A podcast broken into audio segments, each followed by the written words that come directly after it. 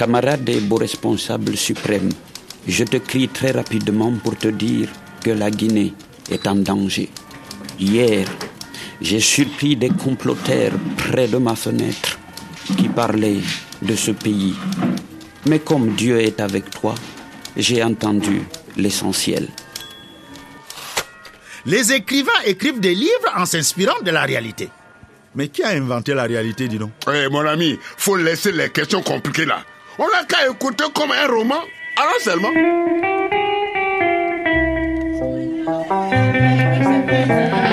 Tu vas voir deux jeunes Guinéens qui s'assoient au café où on vend le café noir, deux jeunes qui boivent une seule demi-tasse café noir.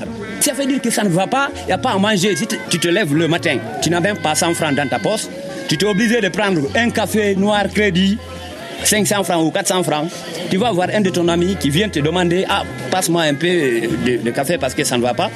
Tu prends ça, tu lui donnes. Deux jeunes personnes partagent une seule café. Est-ce que ça, c'est pas pitié? Comme un roman. Simon de Creuse, Vladimir Cagnolari. Camarades et beaux responsables suprêmes, je veille sur votre santé et sur le bonheur du peuple à partir du bureau de la Poste. Bonjour à tous et bienvenue dans cette émission qui vous fait voyager chaque semaine dans les livres et dans la réalité. Cette lettre que vous venez d'entendre, je l'ai découverte en 2008 à Conakry, capitale de la République de Guinée. L'homme qui me l'avait lu s'appelle Ibro, Ibro Ba. Cette lettre, elle était dans le roman de son compatriote William Sassine, Le zéro n'est pas n'importe qui.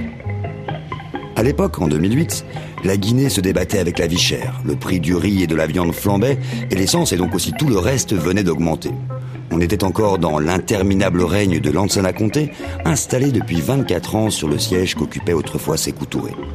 Et en écoutant des extraits du roman de William Sassine, écrit 20 ans plus tôt, c'était un peu comme si ce que l'auteur décrivait collait à la situation de 2008.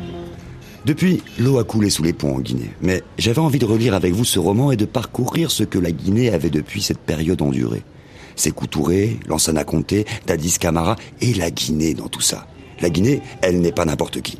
Tout comme Camara, le personnage du roman de Sassine, Zéro qui se croit héros, un zéro qui n'est pas n'importe qui. Le zéro n'est pas n'importe qui et cet exilé parti qui un jour a décidé de revenir au pays parce qu'il a appris que Ahmed Sékou Touré était mort.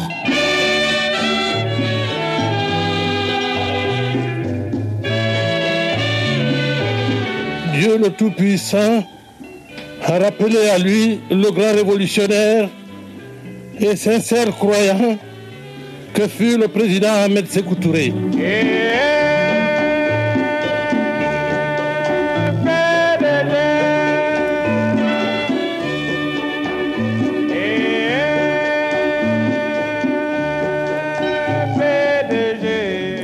le PDG ou Parti démocratique de Guinée, le parti du nom à De Gaulle en 1958, le parti de l'indépendance, le parti du guide de la révolution Ahmed Sékou Touré qui en était le chef, l'incarnation, l'homme-peuple. Sékou Touré était le président directeur général du Parti démocratique de Guinée, ou si vous voulez, le PDG du PDG, vous me suivez? Dans le roman de William Sassine, le PDG en majuscule désigne le chef et le PDG en minuscule le parti. Oui, parce que les deux se confondaient. William Sassine avait une dent contre ce régime, aussi total qu'autoritaire, bref, totalitaire. Jeune homme en terminale, avec ses camarades, il avait fait grève pour protester contre l'arrestation du proviseur de son lycée. Alors avec ses amis, ils sont arrêtés puis relâchés, et Sassine, après avoir passé le bac, choisit l'exil. Voilà pourquoi Camara, le personnage principal de son roman, lui ressemble tant. Comme Sassine, Camara est un exilé qui est abasourdi quand il apprend la nouvelle du décès de celui qu'on croyait immortel, Sékou Touré.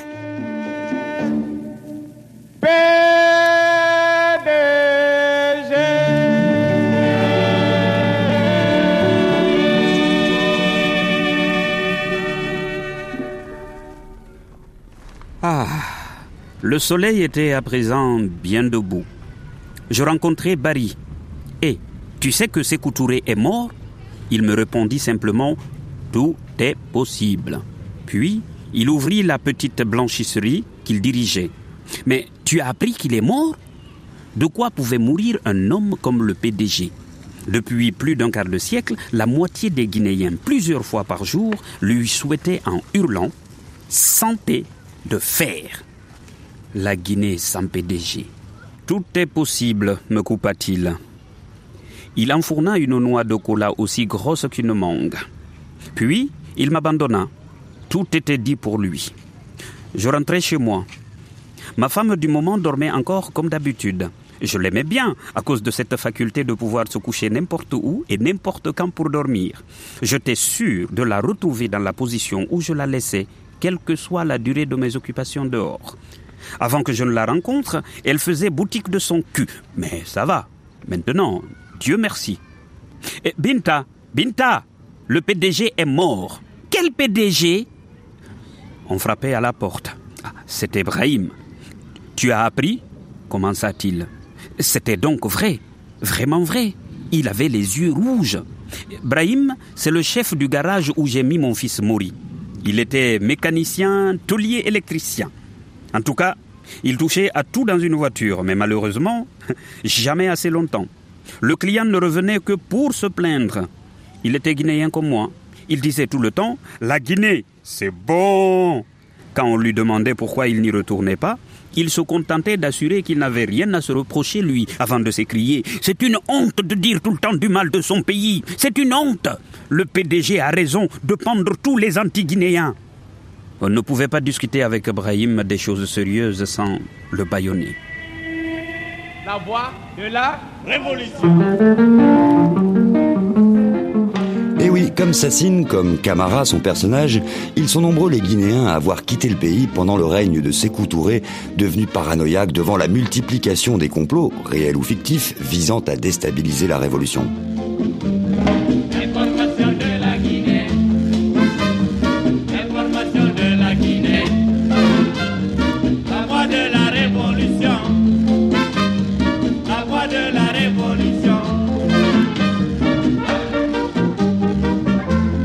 Voix de la révolution. Source d'information et d'éducation. À tes émissions, nous restons suspendus. La voix fine et douce atteint l'oreille de l'impérialisme, sa voix qui brusquement frémit. Nous partons, nous savons que l'ennemi ne triomphera jamais. Et rassure-toi que tout un peuple te suit et t'écoute. Plonge à toi, ô voix de la révolution. Les exilés, on les retrouvait dans tous les pays limitrophes de la Guinée et au-delà. Pour William Sassine, ce fut le Niger, le Congo, la Côte d'Ivoire et j'en passe, avant de terminer sa course en Mauritanie où il enseigna les mathématiques. Et quand il apprend la mort de Sékou Touré dans un hôpital américain, en mars 1984, il décide de retourner en Guinée voir ce que son pays est devenu. Camara, le héros de son roman, fait pareil. Après bien des tergiversations, il reçoit un télégramme de son cousin lui indiquant que sa tante vient de décéder et qu'elle a laissé quelque chose pour lui. C'est là qu'il décide de rentrer au pays. En 2008, Ibroba me racontait la suite.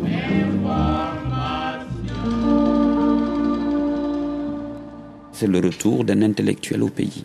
Il découvre qu'il est parti il y a plus de dix ans, mais que rien n'a changé. Il y a eu plutôt peut-être que même des reculs.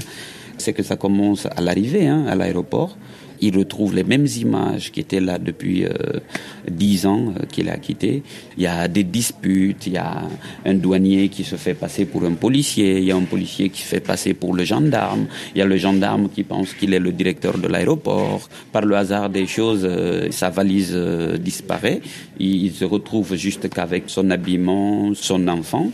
Et rien n'a changé. C'est aussi, voilà, toute cette dictature. Hein. Le président, il change, mais les idées restent. Hein. C'est les mêmes. C'est pas que ça a changé. Non, tu retrouves encore les mêmes euh, dans les bureaux, dans les ministères, partout où tu pars, c'est la même philosophie, c'est le même esprit. Voilà.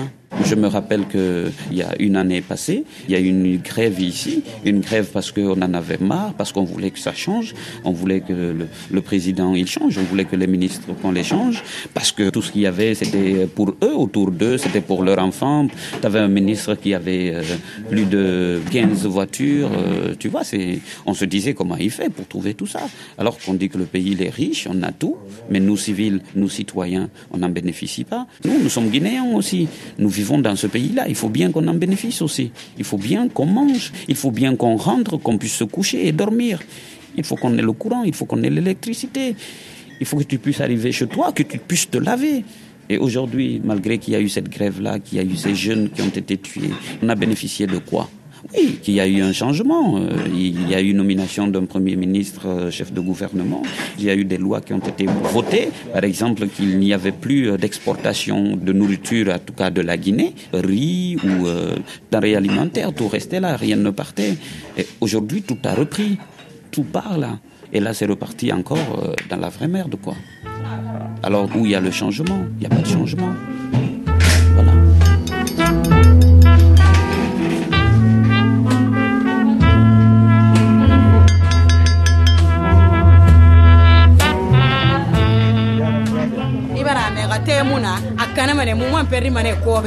Vous voyez ça, comme elle a acheté ça, elle a acheté ça depuis le matin.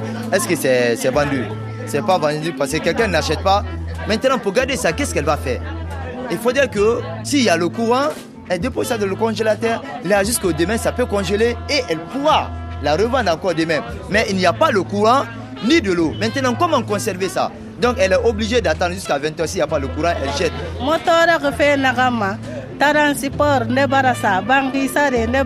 Eux, les filles, ceux qui les fatiguent, c'est que l'augmentation du transport là, les, ça a beaucoup joué sur eux.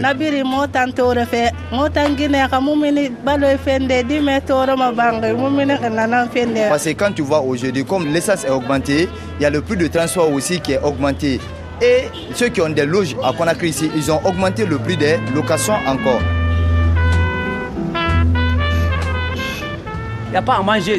Tu te lèves le matin, tu n'as même pas 100 francs dans ta poche, tu es obligé de prendre un café noir crédit, 500 francs ou 400 francs. Tu vas voir un de ton ami qui vient te demander Ah, passe-moi un peu de, café parce que ça ne va pas.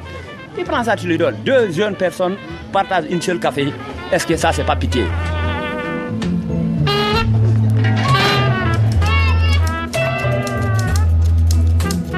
Camarades et beaux responsables suprêmes, je te crie très rapidement pour te dire que la Guinée est en danger.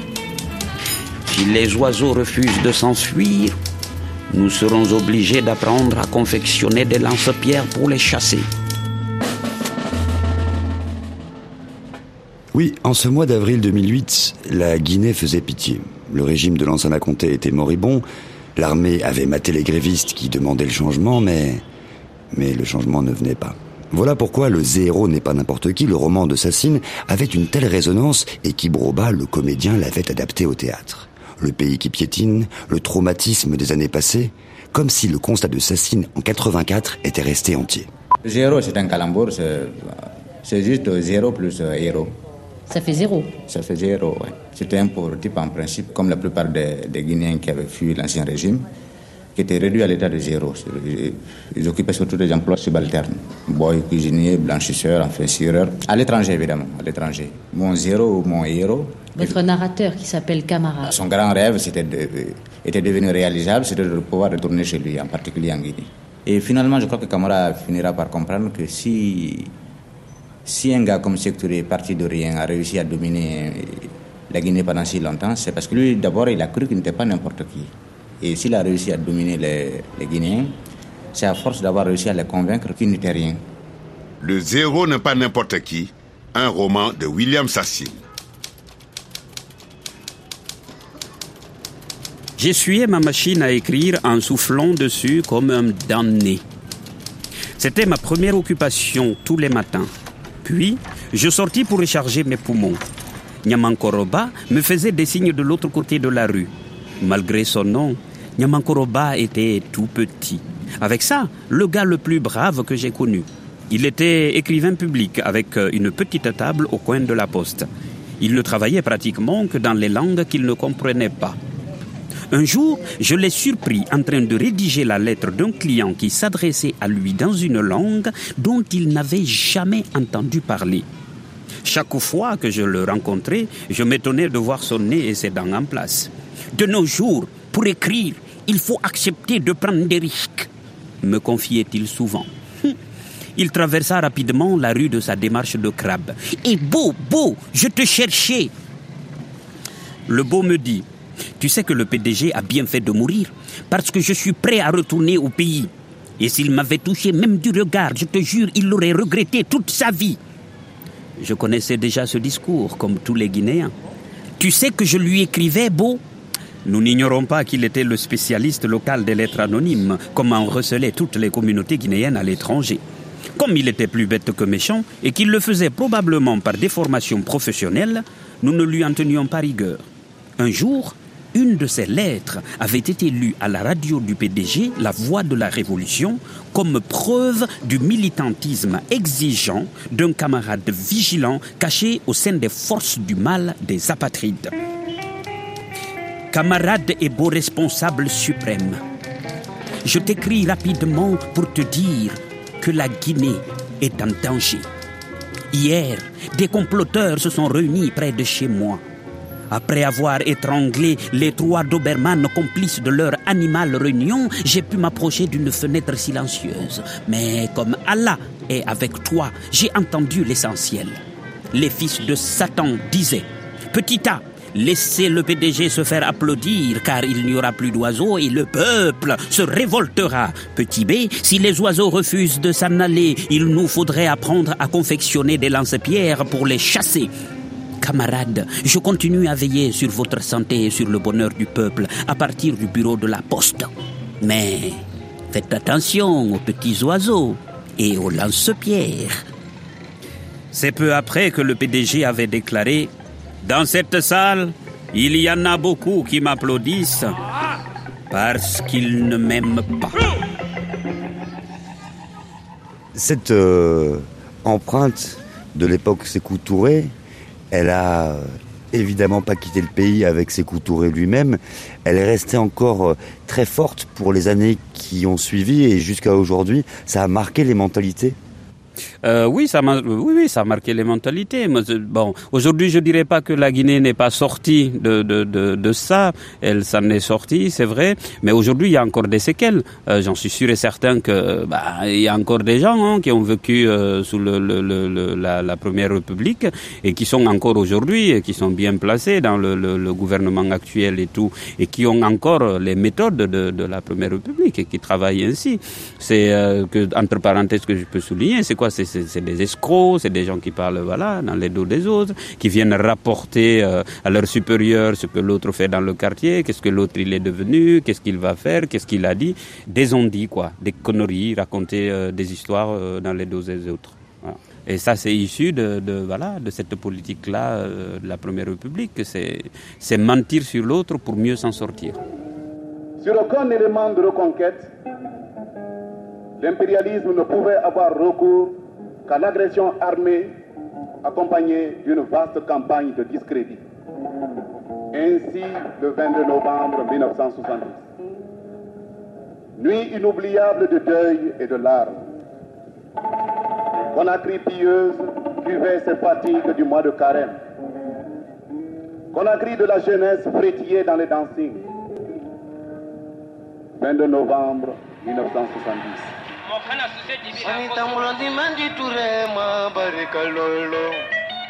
Le Bembeya Jazz National de Guinée rappelait en chanson la fameuse attaque de Conakry par les troupes portugaises. C'était en novembre 70. Là, pour le coup, le complot n'était pas imaginaire. L'attaque fut repoussée et on chanta les louanges de l'armée guinéenne qui allait prendre de plus en plus de place dans l'avenir du pays. À la mort de Sékou Touré, c'est d'ailleurs un colonel, Lansana Conté, qui prit le pouvoir. Et notre héros, Camara, lui, fit son retour triomphal au pays. Vous ouvrez les bagages, monsieur. Vive la liberté, vive le comité militaire, hurlai-je. Vous pouvez passer. Je venais de comprendre le sésame. Les régimes changent, mais le mot de passe reste. Mmh. Juste après les informations, on verra ce qu'il advient de Camara, le zéro qui se prenait pour un héros en rentrant au pays, et on parlera de ce qu'est devenu la Guinée depuis. Restez à l'écoute, on revient dans trois minutes.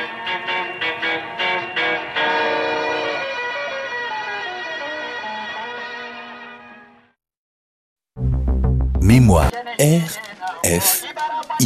Camarades et beaux responsables suprêmes, je veille sur votre santé et sur le bonheur du peuple à partir du bureau de la poste. Mais faites attention aux petits oiseaux et aux lance-pierres. Comme un roman. Comme un roman en seconde partie, aujourd'hui on voyage dans Le Zéro n'est pas n'importe qui, un roman de William Sassine publié en 1985 mais qui eut un écho bien après sa parution. Un écho dans l'histoire de son pays, la Guinée-Conakry. Le personnage principal du livre est donc rentré au pays après des années d'exil. Et là, il se heurte à la réalité, bien plus difficile que celle qu'il avait quittée. Il se heurte aussi à l'incompréhension de ses concitoyens. Oui, parce que, en exil, il n'a pas vécu la même chose que ceux qui sont restés sur place. Ce retour au pays, l'auteur, Sassine, l'a fait aussi. Et il en parlait il y a 30 ans à Anne Blancard sur RFI. Oui, je crois, à la limite, on pourrait dire que ce livre, c'était un voyage euh, au bout de la dérision. Six mois après le coup d'État, je suis effectivement rentré. On est toujours impliqué dans ce qu'on écrit. Et ben, ce que j'ai vu, c'était, ça m'a dépassé. Je suis ressorti, mais complètement sonné. Complètement. Alors, c'est tellement catastrophique le résultat de, de 26 ans de règne de secteur que mieux vaut en rire. Qu'est-ce que vous trouvez le plus catastrophique? C'est l'état de misère dans lequel se trouvent les gens, euh, le fait qu'ils ne travaillent pas, vous le dites, le fait que souvent ils vivent d'expédients parce qu'ils n'ont pas assez d'argent, ou est-ce que c'est une misère morale, une sorte de traumatisme que vous décrivez? Ce qui, ce qui me fait peur le plus, c'est que le Guinéen, enfin, tel que je l'ai vu, tel que je l'ai fréquenté, on a l'impression qu'il y a une espèce de rapétissement, de, rétrécissement de l'individu guinéen.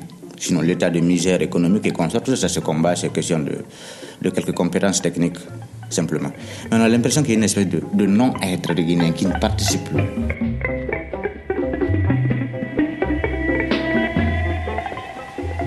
Tout le monde a produit ses secours en 58 et c'est là où on ne comprend pas où tout le monde a été couillonné.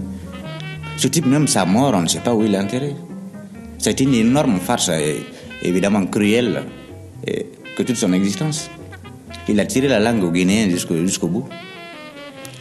Vous êtes très dur pour l'ancien président de la Guinée. Vous êtes euh, aussi critique à l'égard de vos compatriotes et sûrement de vous-même. Parce que non, non, non, on est tous responsables. On est tous responsables, ceux de l'intérieur, ceux de l'extérieur. C'est pour ça que je me suis moqué un peu de tout le monde. Le zéro n'est pas n'importe qui. Un roman de William Sassine. Nous pénétrâmes le matin à Cancan, ma douce ville natale au nom abruit d'épée. Le grand Michel à qui je l'avais décrite m'avait dit un jour Ta ville est un carrefour intéressant, plein d'avenir. On peut y accéder par tous les moyens de communication possibles routes, voies ferrées, aériennes et fluviales. C'est formidable ça, Camara. Mais ce n'était pas du tout formidable ce que je voyais. Si Conakry n'avait pas changé depuis des années, Cancan avait bougé. Ses cases étaient un peu plus penchées que la tour de Pise. L'hôpital était transformé en école et le cours complémentaire en hôpital. À la place de la grande école primaire s'élevait la permanence de l'ex-PDG. Tout le reste était à sa place. Les deux grands marchés, la place de l'indépendance et même le fleuve Milo. Je guidais le chauffeur jusqu'au domicile de Tante Fanta. C'est un petit vieux qui me reconnut. Bon Dieu, c'est mamie s'écria-t-il. Je ne voyais pas, mais je me jetais dans les bras qu'il me tendait. Je me frottais rapidement les yeux, esquissais des sourires et me levais. Un ex-exilé se devait d'avoir l'air toujours en forme. Je reconnus une partie de ce qui m'attendait. Pour l'autre partie, je fis semblant. Ils étaient tous heureux de me revoir. Mais après cinq minutes, on n'avait plus rien à se dire.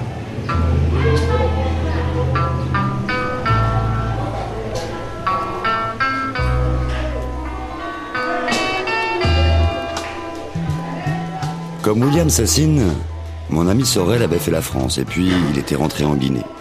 Sorel était resté au pays et se battait depuis contre ses déceptions. En 2008, j'étais dans sa voiture et nous quittions la périphérie de Conakry pour Kaloum, la presqu'île qui est aussi le siège des banques et des changeurs informels. En route, Sorel ironisait sur la situation du pays et sur le fait que, héros ou zéro, les seuls qui tiraient vraiment leur épingle du jeu étaient ceux qui ne se prenaient pas pour n'importe qui dans le pays.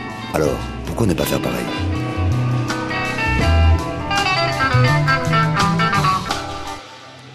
On arrive à un barrage de police. Commissaire Bangoura. Oui, ça va. Alors.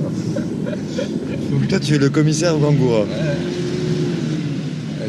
C'est clair, je suis commissaire Bangoura parce que Ici, il faut se la jouer. Les grands là-haut se la jouent et tu risques de te faire ridiculiser, humilier pour rien parce que tu n'as rien fait et puis on te demande une pièce d'identité qu'il y a, mais il faut payer. Et moi, je me dis, commissaire Bangoura, je suis dans une 4x4 assez costaud et personne n'osera me demander où sont mes pièces parce qu'il risque d'avoir des problèmes si cela est vrai que je suis effectivement commissaire. Donc je me la joue. Si je perds, j'ai perdu. Mais pour l'instant, je gagne. Et je suis sûr que je gagnerai toujours. Un petit gars. Bon, là c'est calme, c'est très calme. Donc là, on est sur Wall Street. Hein. Ouais, ouais, on arrive là- là-dessus. Ah, je me suis même laissé dire que les banques elles-mêmes changeaient au marché noir, c'est-à-dire justement. Allez acheter. Des fois- ils vont des fois acheter euh, des devises sur le marché parallèle.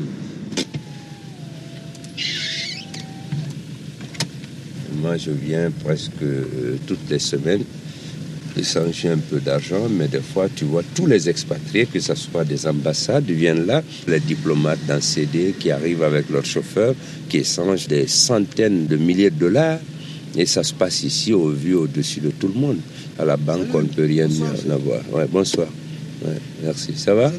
Ouais, Très bien. Ouais. Est-ce qu'il y a des gens qui font encore la monnaie? Le gars est parti en chercher. Ah ouais, mais il est parti en chercher parce qu'il en existe. Il y a des gens qui restent très tard.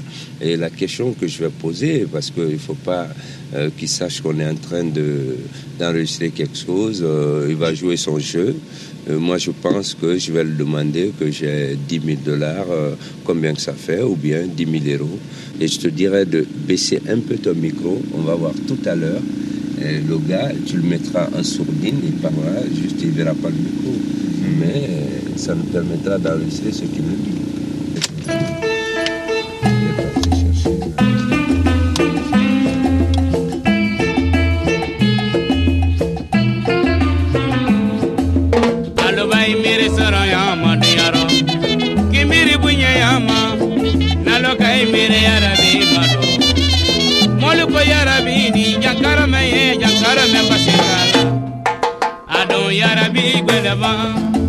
Lalo bai mere soroyama Kimiri bunya nyama ala. Lalo kai mere arabi manutoni Molu kai arabi ni Jankaro me e jankaro me pasitala Adon yarabi gwelama Lai lai la la. Lai lai la la. Molu mai arabi no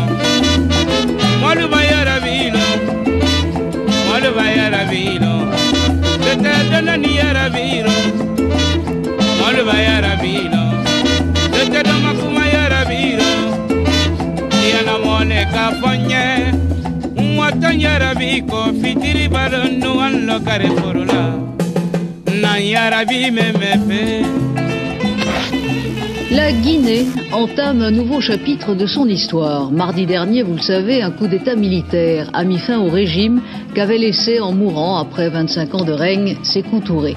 Le nouveau président, le colonel Lansana, veut instaurer la démocratie et la libre entreprise. Les syndicats sont à nouveau autorisés et tous les prisonniers politiques ont été libérés. Leurs familles ont organisé aujourd'hui dans la capitale une marche de soutien au nouveau régime.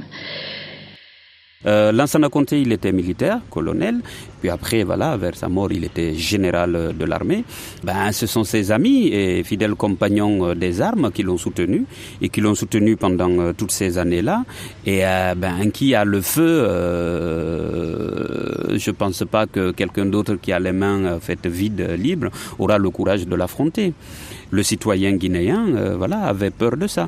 Qui aujourd'hui change? Aujourd'hui change parce que nous avons tous vu hein, moi c'est en ce moment-là que je suis parti de la Guinée. Parce que voilà dommage nous avons eu euh, 26 ans de, pouvoir de Lansana Conté un pouvoir militaire et qui lui est mort au pouvoir. Et quand il est mort euh, voilà deux jours après il y a un jeune capitaine de l'armée Dadis Camara, qui est voilà, sorti dans la rue avec ses amis et qui se sont autoproclamés président de la République.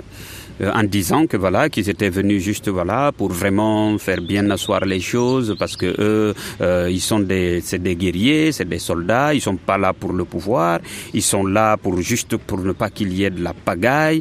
Ils vont essayer de bien mettre les choses au point et après voilà ils vont laisser le pouvoir aux civils. Et qui n'a pas été le cas les détournements des deniers publics, la corruption généralisée, l'impunité érigée en méthode de gouvernement, l'anarchie dans l'appareil de l'État ont fini par plonger notre pays dans une situation économique catastrophique, particulièrement dramatique pour la grande majorité des Guinéens. Sauf que voilà, comme je dis, il a goûté au pouvoir et il voulait plus partir. Ben, il a goûté le pouvoir, il a trouvé que le pouvoir c'était euh, du miel, du coup euh, voilà, il voulait plus partir. Après, comme je dis, ouais, au début la population était soulagée, on se disait ouais, ben il a parlé franc, ils vont pas, il va pas garder le pouvoir, ils vont pas garder le pouvoir, c'est-à-dire l'armée.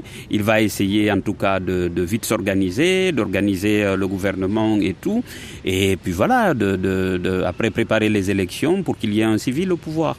Et c'est petit à petit qu'on a compris. Quand il a commencé à faire euh, euh ses, ses, ses, shows à la télé, euh, à déstabiliser les gens, à montrer des images euh, vraiment pas dignes d'un représentant d'un pays qui se permet d'insulter euh, voilà, des, représentants d'autres pays et même des dignitaires du pays, des gens qui ont servi quand même la nation. Et Dadis, c'était sa procédure. Il voulait montrer qu'il était le lion. quel lion? Dans la forêt, ouais, il y a toujours il y a le lion le roi des animaux, mais le lion un jour il se fait bouffer par, euh, je sais pas moi, par, euh, euh, c'est possible par un lapin, hein, c'est possible quoi.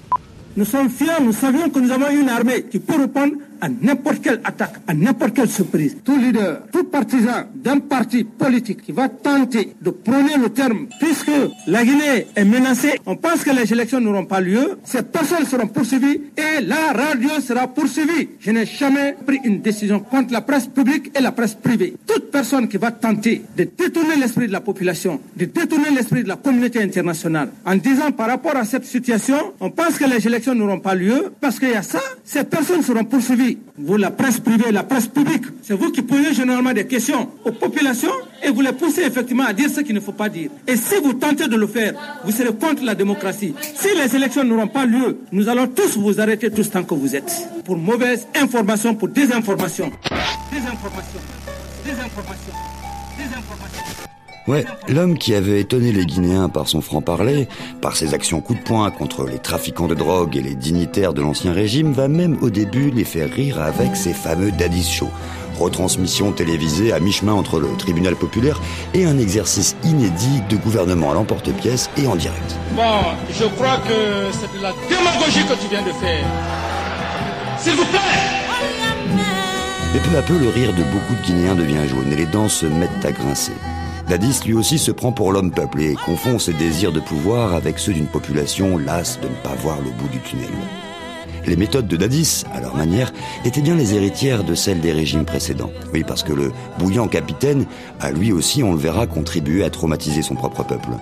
Un peuple traumatisé, voilà ce que découvre Camara, le zéro qui n'était pas n'importe qui. Je suis Taram, tu me reconnais?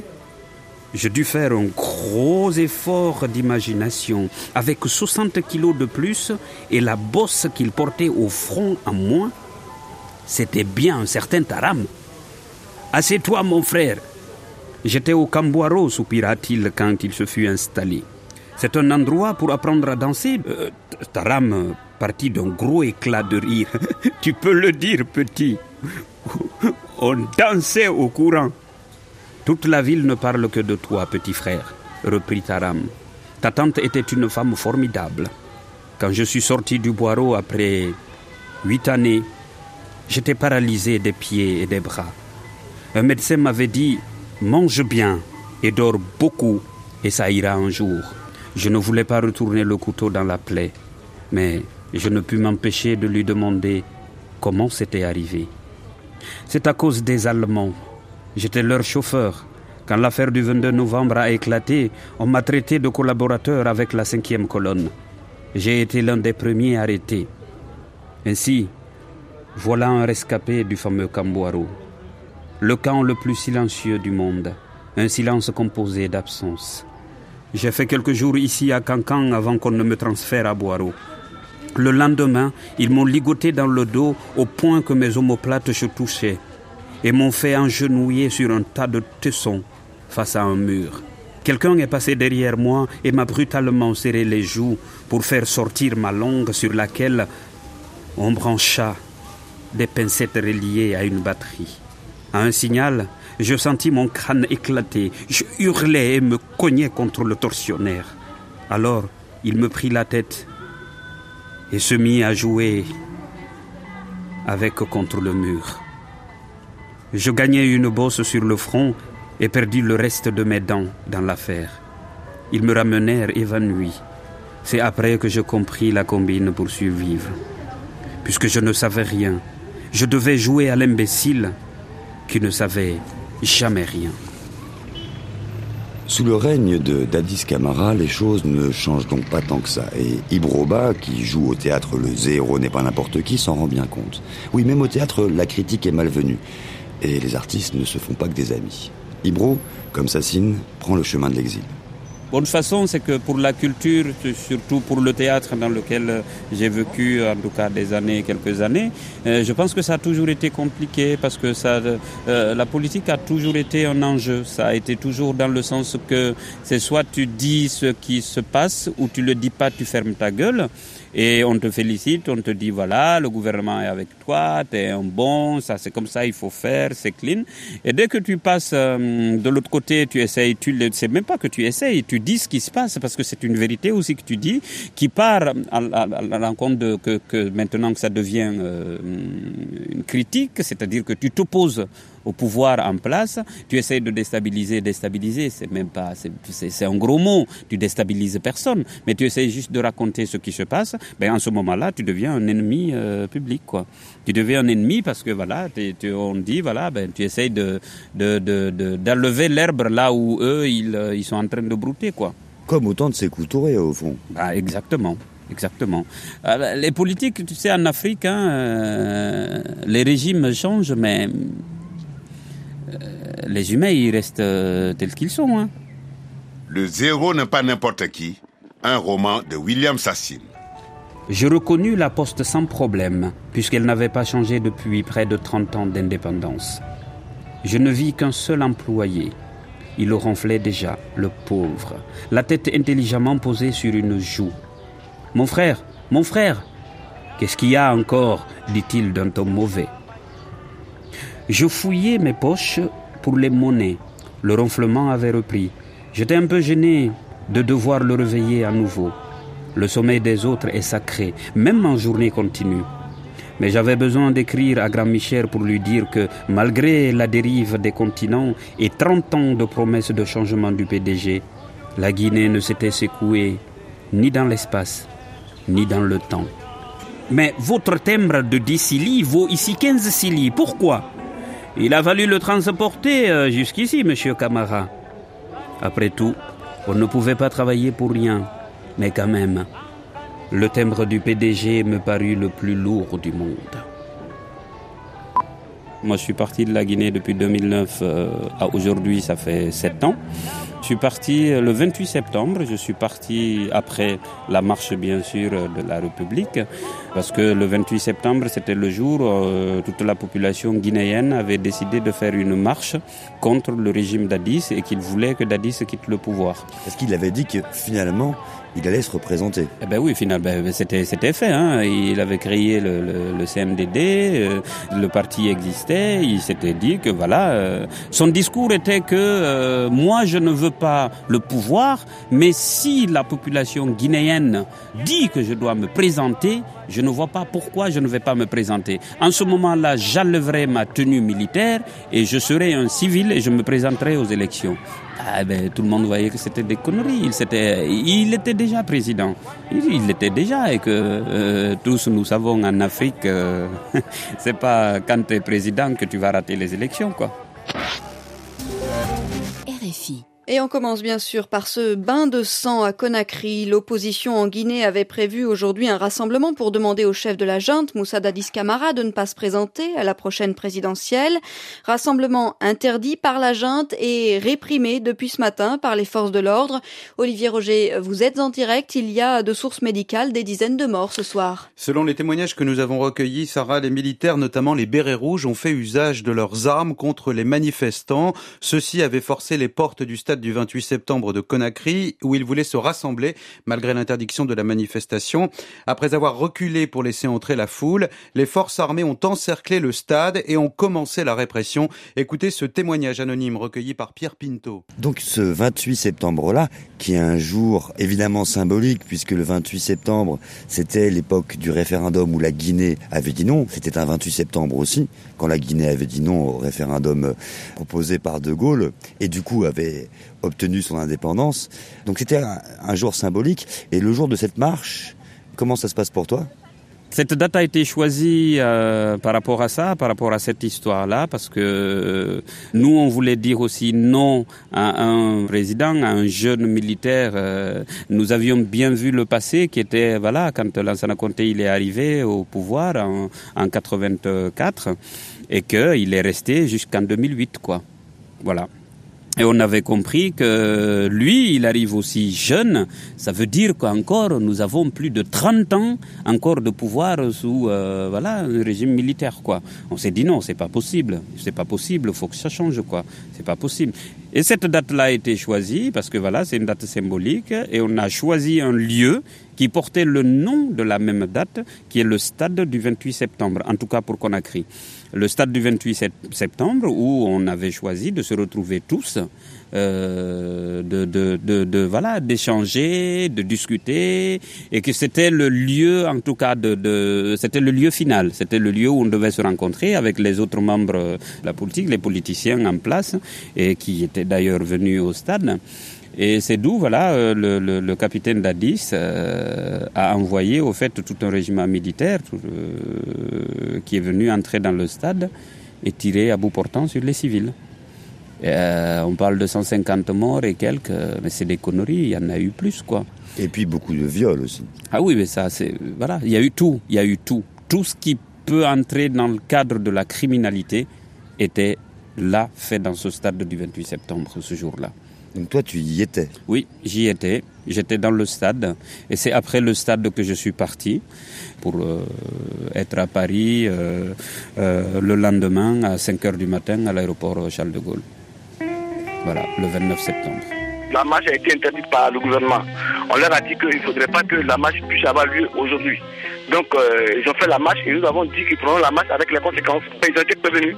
Nous avons envoyé les forces de l'ordre simplement pour pouvoir cadrer et pour pouvoir empêcher les marches que les marches ont été interdites. Pour l'instant, on ne peut pas vous dire qui est mort, qui n'est pas mort, puisque nous n'avons pas encore vu de mort. Il ne faudrait pas qu'on arrive à intoxiquer plus ou moins la population guinéenne. Ce matin-là, dès que je me réveillais, j'écrivis à mon ancien patron et nouvel associé. Mon cher Michel, de Conakry, je n'ai pu t'envoyer même une carte postale parce que dès mon arrivée, les Guinéens ne m'ont pas laissé de répit. Ils savaient que je n'étais pas n'importe qui. Si le PDG nous traitait de zéro, eux m'ont accueilli comme un héros. De l'aéroport à la ville, malgré la pluie et l'obscurité, il y avait des gens, plein de gens. Je crois que toute la population de Conakry y était et que tout le monde m'acclamait. J'ai dû descendre de la grosse Mercedes décapotable que les nouvelles autorités avaient mise à ma disposition. Je suis descendu pour serrer les mains mouillées. C'était mon premier bain de foule. Je suis rentré tout trempé dans la villa que l'on m'avait réservée. Une de ces belles villas que le PDG avait fait construire pour faire plaisir à ses homologues qui devaient le nommer président de l'OUA. Mais tu me connais, Dès que j'appris l'existence de bidonville tout autour, j'acceptais l'hospitalité d'un vieil ami. Je passais donc ma première nuit chez un vrai Guinéen, à manger, à boire, à danser et à faire des projets. Parce que quand on y vit pauvre, sur une terre aussi riche et aussi libérée, on apprend à faire des projets. À travers la lettre de Camara, qui raconte tout le contraire de ce qu'il a vécu, Sassine se moquait des Guinéens de l'extérieur, comme il se moquait aussi de ceux qui, à l'intérieur, continuaient à perpétuer l'esprit de délation que l'époque Touré avait semé. Il se moquait aussi de lui-même, l'écrivain qui revient de loin. Quant à Ibro, le comédien qui m'a fait découvrir Sassine, il est toujours en France et arpente les théâtres et les festivals. Il travaille en ce moment à une pièce qui raconte son parcours de Guinéen devenu français et qui, comme Camara, comme Sassine aussi, rentrera un de ses jours pour revoir Conakry. Merci à lui, merci aussi à Sorel, Petit Tonton et les autres amis de Conakry, ainsi qu'à la documentation sonore de RFI. Comme un roman, c'est fini pour aujourd'hui, et avec Simon de Creuse, on vous souhaite un très bon week-end sur RFI.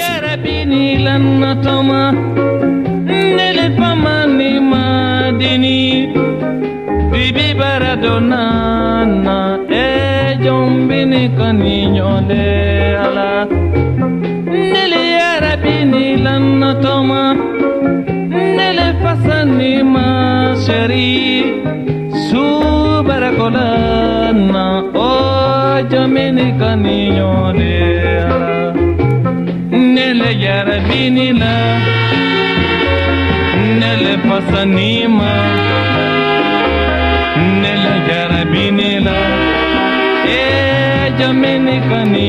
de la ah ni le pasa ni